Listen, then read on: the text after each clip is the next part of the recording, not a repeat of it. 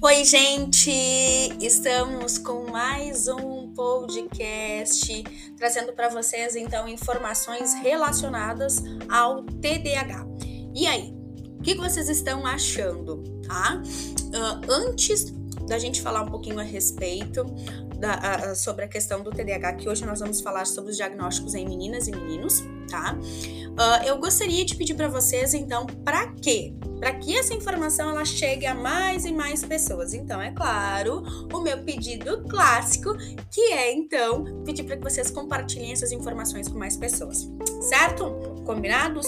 Bom, pessoal, hoje então eu venho trazer então a questão do diagnóstico, então, de meninos e meninas, tá?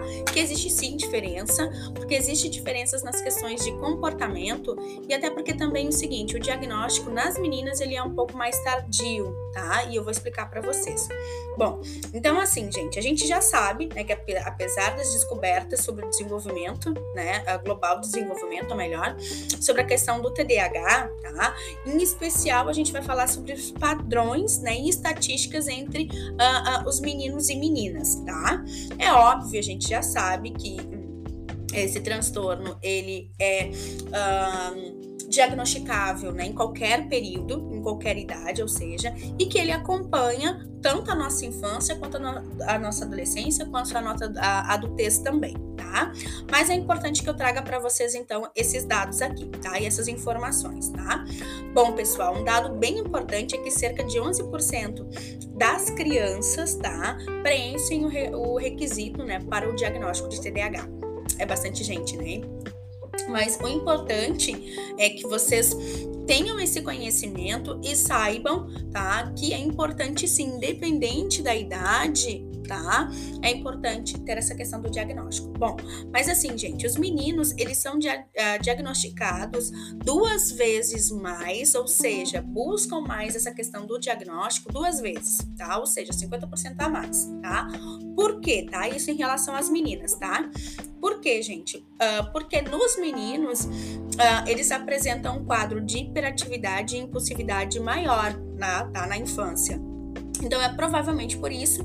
Então, é, a, as questões dos impulsos e do seu comportamento, ele vai acabar chamando mais atenção dos pais, da escola, dos adultos, enfim, em comparação com as meninas, tá? Mas as meninas, porém, elas parecem né, perceber esse diagnóstico um pouco mais tarde, realmente, tá? Uh, uh, as meninas, ela tem esse diagnóstico mais tardio, porque as meninas não são aquelas crianças que são problemas, tá? Elas têm sim essas dificuldades, mas uh, elas. Um, acabam passando desapercebida. Diferente do menino, que ele é mais impulsivo, é aquele aluno brigão, é aquele aluno uh, uh, que causa certas questões, certos problemas também em questão de relacionamento com os outros colegas. A menina não, a menina vai ser aquela que vai ter uh, problemas em questão de aprendizado, mas não de relacionamentos, tá? Então é importante termos essa, essa conclusão, tá? Então é importante que já tenha já esse conhecimento. Tanto nos meninos e quanto nas meninas, eles experienciam sim, tá? A, a, os sintomas, mas algumas coisas são, são bem semelhantes, mas ambos respondem muito bem ao tratamento tá? Então, assim, por exemplo, essa questão uh, de dificuldade escolar, de compreensão, isso é de ambos, tá? Tanto nos meninos quanto nas meninas. Porém, essa impulsividade e a hiperatividade, ela é encontrada muito mais nos meninos, tá? Com o crescimento, a maioria das crianças que tem um diagnóstico, né, tendo uh, o diagnóstico de TDAH, os sintomas eles mudam, tá, gente? Por exemplo, a hiperatividade, a impulsividade, uh, em alguns casos, sim, tá? Se a criança ela já uh, tem um tratamento, já faz um tratamento, então a, a tendência é que diminua, tá?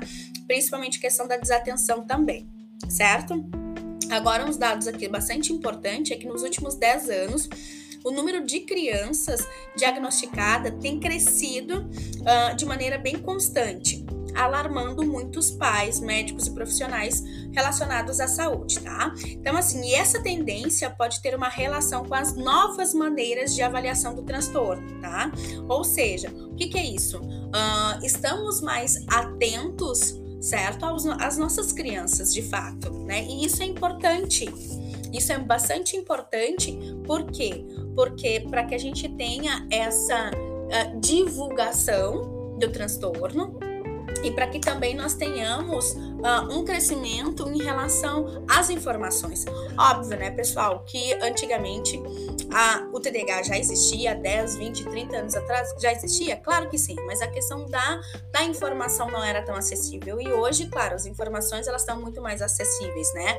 É só pegarmos os nossos celulares, os nossos computadores e essa informação ela vai estar mais acessível, mais plausível. Por quê? Porque existe divulgação, certo? E por falar, é claro, né, gente, em divulgação, por favor, vão compartilhando esse podcast com mais pessoas, certo?